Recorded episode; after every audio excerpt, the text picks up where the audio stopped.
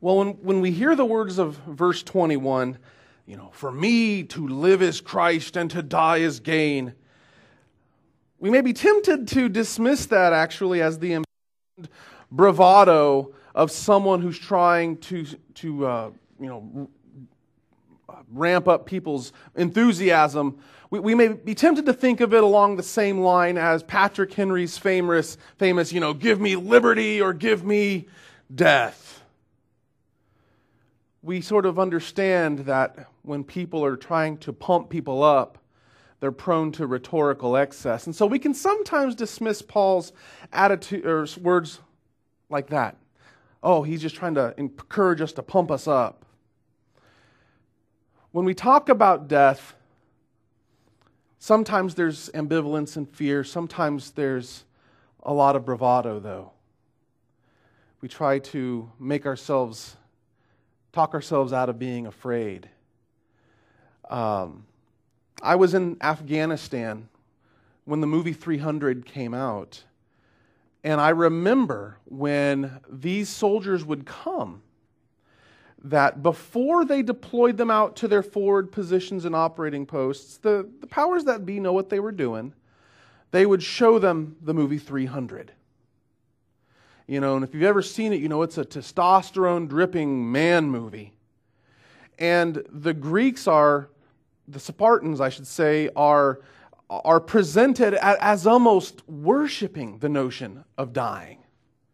And I remember that whenever they would say something that pointed to them longing to die in battle, all these young infantry soldiers would just, oh, oh, oh, you know, the whole place was just in an uproar with them just, mm. They were being pumped up. Fast forward a few weeks, and I would go out and visit them at their forward operating base. And after getting shelled a few times and after getting fired on a few times, the bravado was gone.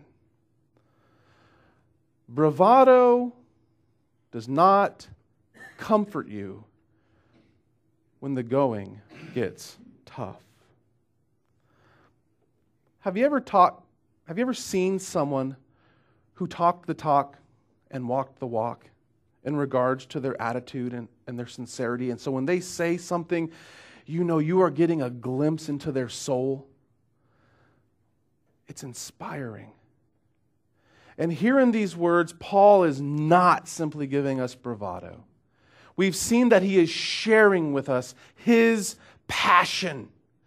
His passion is to make Christ look great, whether he lives or whether he dies. Last week we looked at what it means to say for us to live as Christ. Today we're going to see what does it look like to honor Christ by our death? What does it look like to honor Christ by our death? We are all aware that you can live in such a way that you bring glory to Jesus. But did you know that you can die in such a way that you bring glory to Jesus? In 1936, John and Betty Stam were martyred in China. You can read their story, it's famous. In 1956, Jim Elliot, Nate Saint, and his other peers were martyred in Ecuador. And their deaths. Their dying for Christ inspired generations of missionaries. Recently, we saw Coptic Christians martyred by ISIS. And I don't know about you, but when I see someone or hear of someone who lays down their life for Jesus, Yes, I'm, I'm, I'm, there's a part of me on the human side that's angered at the injustice of it. But there's a part of me that swells with pride that people testified to the sovereign goodness of Jesus and were willing to pay it with their blood. As Tertullian said in the early 200s, the blood of the martyrs is the seed of the church when we die well, we make Jesus look supremely satisfying. Now, the good news is we don't have to go be martyrs to die in such a way that Jesus looks satisfying. There is a way that we can live our lives with our attitude towards and then our experience of death in such a way that Jesus looks great. Paul wanted to make sure that no matter how he lived or how he died, that in the end, Jesus was made to look great. And I want that for you. So many people try to avoid the reality that they will, in fact, die. I remember working the oncology ward, and so many people were on terminal sentences, basically. And so many people were just, were just in utter denial. It was very hard to go into a room knowing that the doctors believed they would be dead in a couple weeks, and these people were just in utter denial. Utter denial. And yet, the Bible calls us to a continual eschatological perspective. In 2 Corinthians 5, we see Paul's clear understanding that we will all stand before Christ. Hebrews 9:27 tells us that it has been appointed for us to die. And so, following the Puritans, in a very real sense, my job is to help you prepare to die. You will stand before Jesus, and I want you to be ready. And so today, we're going to look at what it means to die for the glory of Jesus. All right. In verse 20, if you look with me, you see that it says that his passion is that Christ would be glorified in his body, whether by life or by death. Okay, what does it mean for him to say, in my body? Well, it means the Paul that people can see and hear. He's not talking about his inner thought life that no one can witness. So, in other words, he's saying that by the way I behave, the way I talk, the countenance on my face, I want to honor Christ. So we're talking about real tangibility here, not just some pie in the sky notion that has no bearing on our life. And then he says, I want Christ to be honored.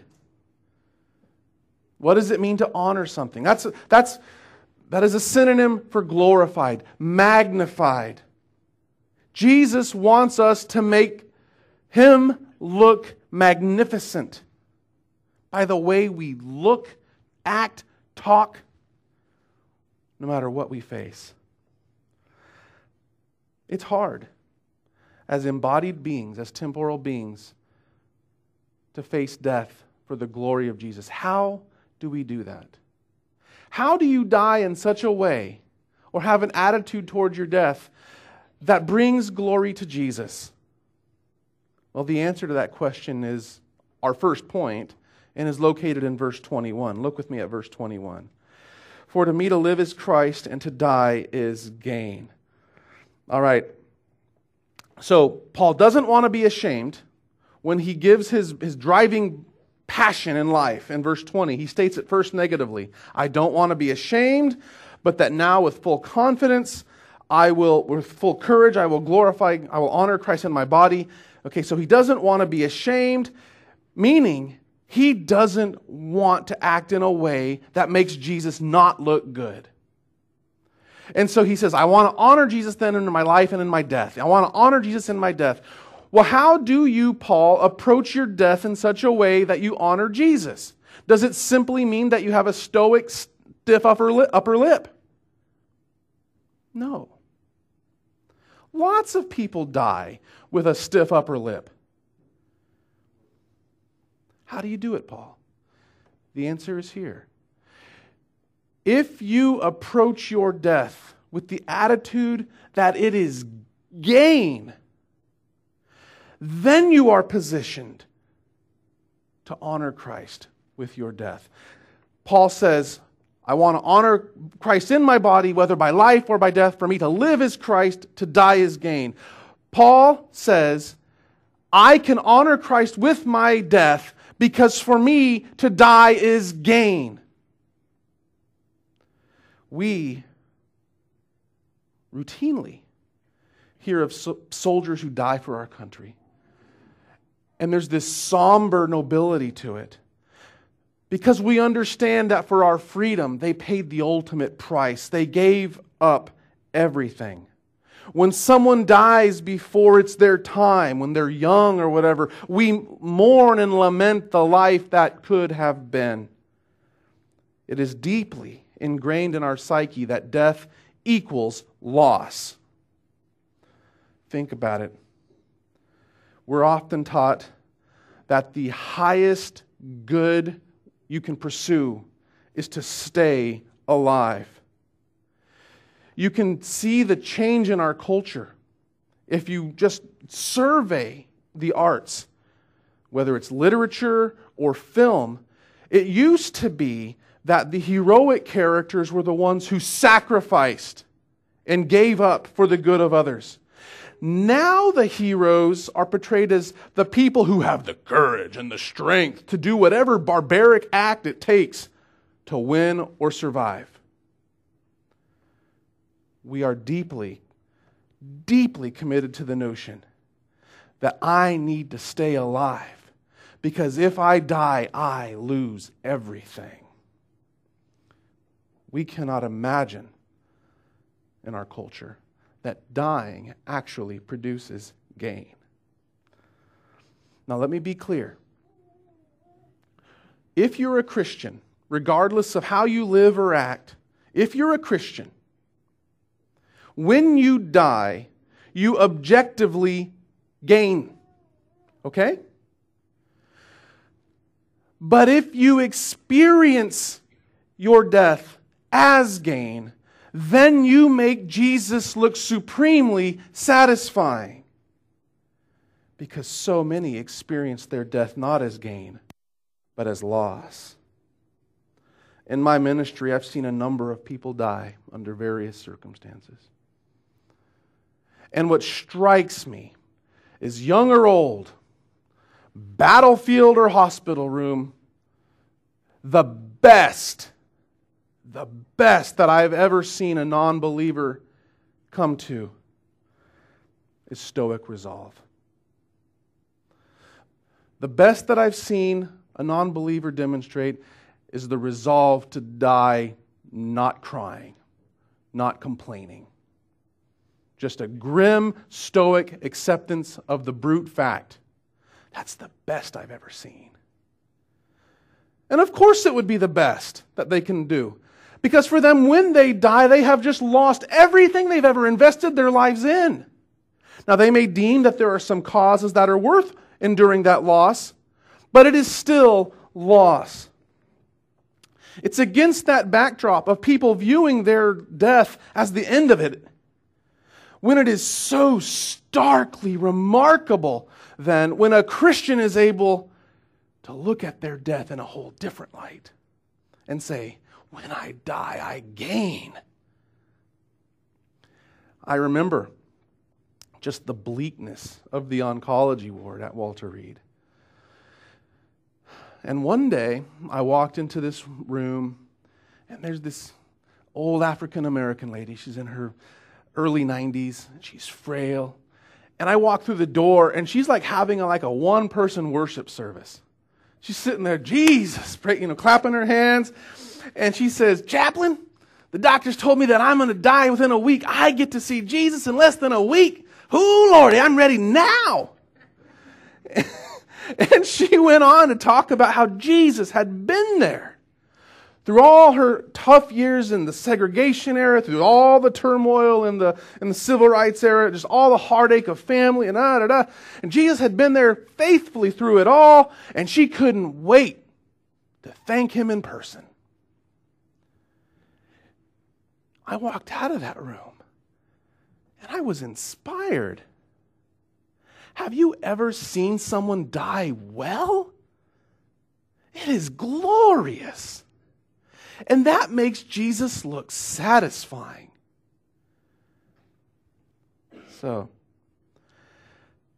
if dying is gain, then simply staying alive is no longer your absolute bottom line top priority. And that frees you to love, to serve, to risk, to praise. Oh, there is a world that so desperately needs that. People are choking on despair.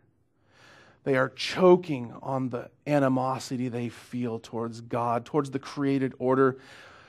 On the one level, when I see all this argument about trans this, trans that, I you know it's angering. But on the other hand, I just feel such a deep well of pity that these people are so torn that their very identity is up for grabs. People need Jesus. And they will react defensively when you try to bring him to them. But when we live our lives with the abandon that comes from knowing the worst you can do to me is give me gain, we are freed to take those risks.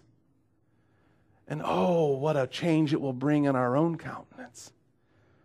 So, Jesus, Jesus is ours in faith. And when we die, we get gain. That's glorious. So, you want to know how to honor Christ in death? You must approach your death as gain. If you see it as loss, then you will fight death. You will kick against it. You will, you will beg, like Shakespeare's, my kingdom for an hour. Okay? You will risk it all just to stay alive. And people will think, whatever they were serving, it must not have satisfied. So, if you view dying as gain, you are prepared then to honor Christ with your death. But how is dying gain? How is it? The answer to that is if you look down in verse 23. We are prepared to experience dying as gain when Christ is our treasure. Okay, look down at verse 23. I am hard pressed between the two. Between the two what? Between the two choices, the two options before him, living or dying. Okay? My desire is to depart and be with Christ, for that is far better. Okay. In verse 22, he had talked about if he lives, he gets to keep doing ministry. But if he dies, he gets to depart and be with Christ. And that is far better. Okay. So, if he dies, he gets to be with Christ and that is far better. Now, last week I opened up by talking about the fact that people will do remarkable things to stay alive, but that people oftentimes have a problem answering the question, what are we living for? So, I ask you, what are you living for? Think about anything that you could live for money, fame, recognition, promotions at work, family, church, your nation, philosophical ideals, whatever it is. When you die, it goes away. There is only one thing you can live for that dying actually gets you closer to it. Our passage here is very parallel, very similar to 2 Corinthians 5, verses 1 through 8, where Paul talks about dying as going home. And we get to be with the Lord at home. So in this passage, I get to go be with Jesus, and that is far better. His whole life has been pursuing the glorification of Jesus. If I go to heaven, I get closer to Jesus. And that is far better. Far better than what? He's not meaning far better than sitting in jail because he, the alternative is to be free. Experiencing Jesus in heaven is far better than any experience of Christ and His presence and His peace and His comfort and His goodness and His mercy and His faithfulness that we can ever experience on this earth.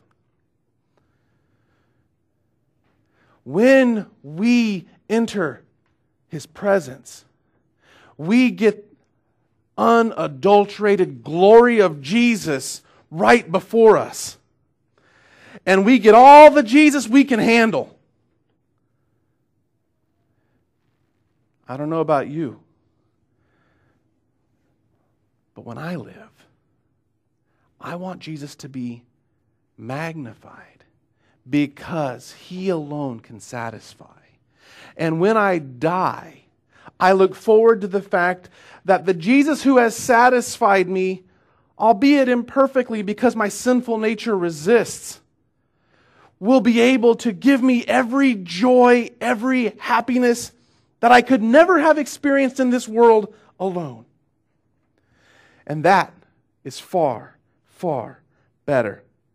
So if Christ is your treasure, then when you approach dying, you see, hey, this is simply me entering into his presence. In fact, in 2 Corinthians 5, Paul refers to the dying process as actually passing into life.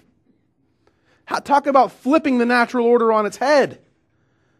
Dying is passing into life because, as he says in verse 21, to live is Christ. So you're passing into life when you're passing into the very presence of the one who is the author of life. You will never be more alive than when you are in the presence of Jesus. That is gain. And so, if that is gain, then when you consider and you approach and you experience dying, you can say, I will honor him because I'm about to get gain. I'm about to get Christ. And that is far better than anything I can have here. Remember the famous quote by Jim Elliot. I've said it before.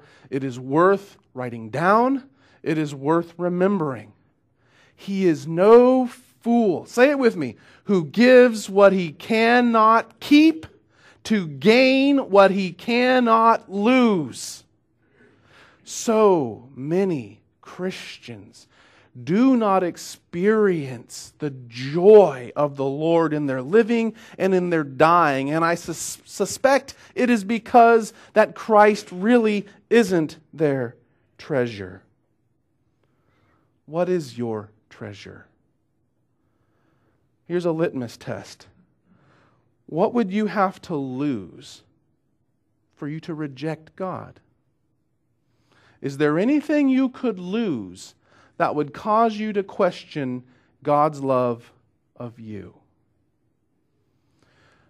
I want to encourage us to flip in our Bibles to Lamentations 3. It's a profound book, it's a heavy, weighty book. But Lamentations 3 shows what it looks like when someone's portion, someone's inheritance, someone's treasure is God Himself. Lamentations 3, uh, specifically, uh, we're going to look at verses 10 to 24. I'm going to read it real fast because I want you to see he's really depressed. But look what he says. He, the Lord, is a bear lying in wait for me, a lion in hiding. He turned aside my steps and tore me to pieces. He has made me desolate. He bent his bow and set me as a target for his arrow. He drove into my kidneys the arrows of his quiver. I have become the laughing stock of all peoples, the object of their taunts all day long. He has filled me with bitterness. He has sated me with wormwood. He has made my teeth grind on gravel and made me cower in ashes. My soul is bereft of peace. I have forgotten what happiness is. So I say, My endurance has perished. So has my hope in the Lord. Remember my affliction and my wanderings, the wormwood and the gall. My soul continually remembers it and is bowed down within me. But then here it changes. But this I call to mind, and therefore I have hope. The steadfast love of the Lord never ceases. His mercies never come to an end. They are new every morning. Great is your faithfulness. The Lord is my portion, says my soul. Therefore I will hope in him. Oh, in this life if your treasure is stuff, if you're investing in the accoutrements of this world, then Christ will not seem precious to you. We need to keep our affections on the one who will satisfy us not just for a few years, but the one who will satisfy us now and forever. We are called sojourners on this world. Abraham is held up to us as someone who, when he was in the promised land, he was looking for a heavenly city. And so he never set down roots. The only piece of turf that he ever bought was so he could bury his wife. Remember that? And he's held up for us. He was looking for the heavenly city. He didn't let himself get tied down with the things of earth. When we moved into our home, we had a bush that was too close to the park uh, driveway. And so we, with the help of the Gordons, transplanted it. And Tommy said that it was a pretty traumatic thing for the plant, and and it may not, you know, take, and well, it hasn't. So, if your roots are spread out and if you're basically satisfied with now, you're going to resist being uprooted and planted somewhere else.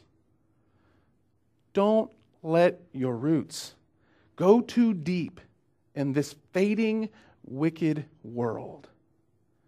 I'm not talking about becoming an isolationist. Don't hear me that and say that. But so often our affections are so tied to this life that really we're quite happy here, thank you very much. The concerns and cares of this world have a spiritually deadening effect. Jesus tells us as much in Matthew 13, 18, when he's explaining the parable of the sower and the seed. Temporal concerns and priorities will squeeze out sensitivity to spiritual truth. I would encourage you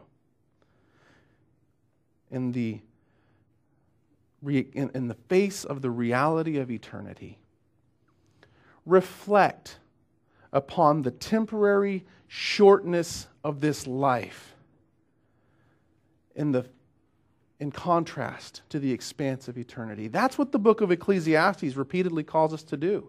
Have you ever read it? Repeatedly, it calls us to consider eternity. If we view dying as gain, it affects how we live because we live our lives for the glory of Jesus in light of that eternity.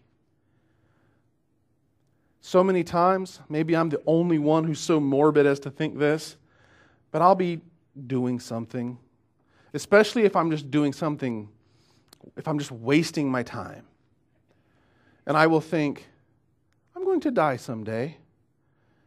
And I am right now squandering 90 minutes of my life. I will actually think that. I want my life to magnify Jesus so that when I come to die, I will be so excited to see him that I make my passing worth its weight in gold because people look at it and say, wow, Jesus was something consequential to him. My prayer is that that would be the same for you. So, I strongly encourage you reflect upon your life, the temporariness of this existence compared to the weight of eternity. What are you investing yourself in? The stuff that's passing or the stuff that's preparing you for forever? Do you have problems with Jesus being your treasure? It could very well be that you don't have a high enough view of grace. I routinely find that when I think little of Jesus, it's because I'm thinking too much of me. Reflect on Scripture. Eric just brought up the first canon of Dort, our total depravity. Man, that is a huge one. We make little of grace because so often we're inclined to think that we're basically nice people and, you know, we just needed a little push in the right direction and hey. And read and meditate. Reflect on the human propensity to just destroy. It's in us. Everything. We can't even have civil conversation without trying to say words that kill. Oh, we are depraved. And if God were to give us what we deserve, we would all be goners. Reflect upon the greatness of God, before whose infinite, glorious being we are eclipsed. God is great. And in his tender mercy, he showers us with love. Reflect upon these things. Jesus Christ is the only thing that you can take from this life into the next. Make him your treasure. Then you will see dying as gain. And if dying is gain, you are on the footing to honor Christ with your death. Paul wanted to honor Christ by his life and his death because the magnification of the name of Jesus was his everything. It ordered his other priorities, it ordered his passions. My prayer for you and for me is that we would desire Christ to be magnified in our body, whether by life or by death. And that with Paul we would say, For me to live is Christ, and to die is gain. Let's pray.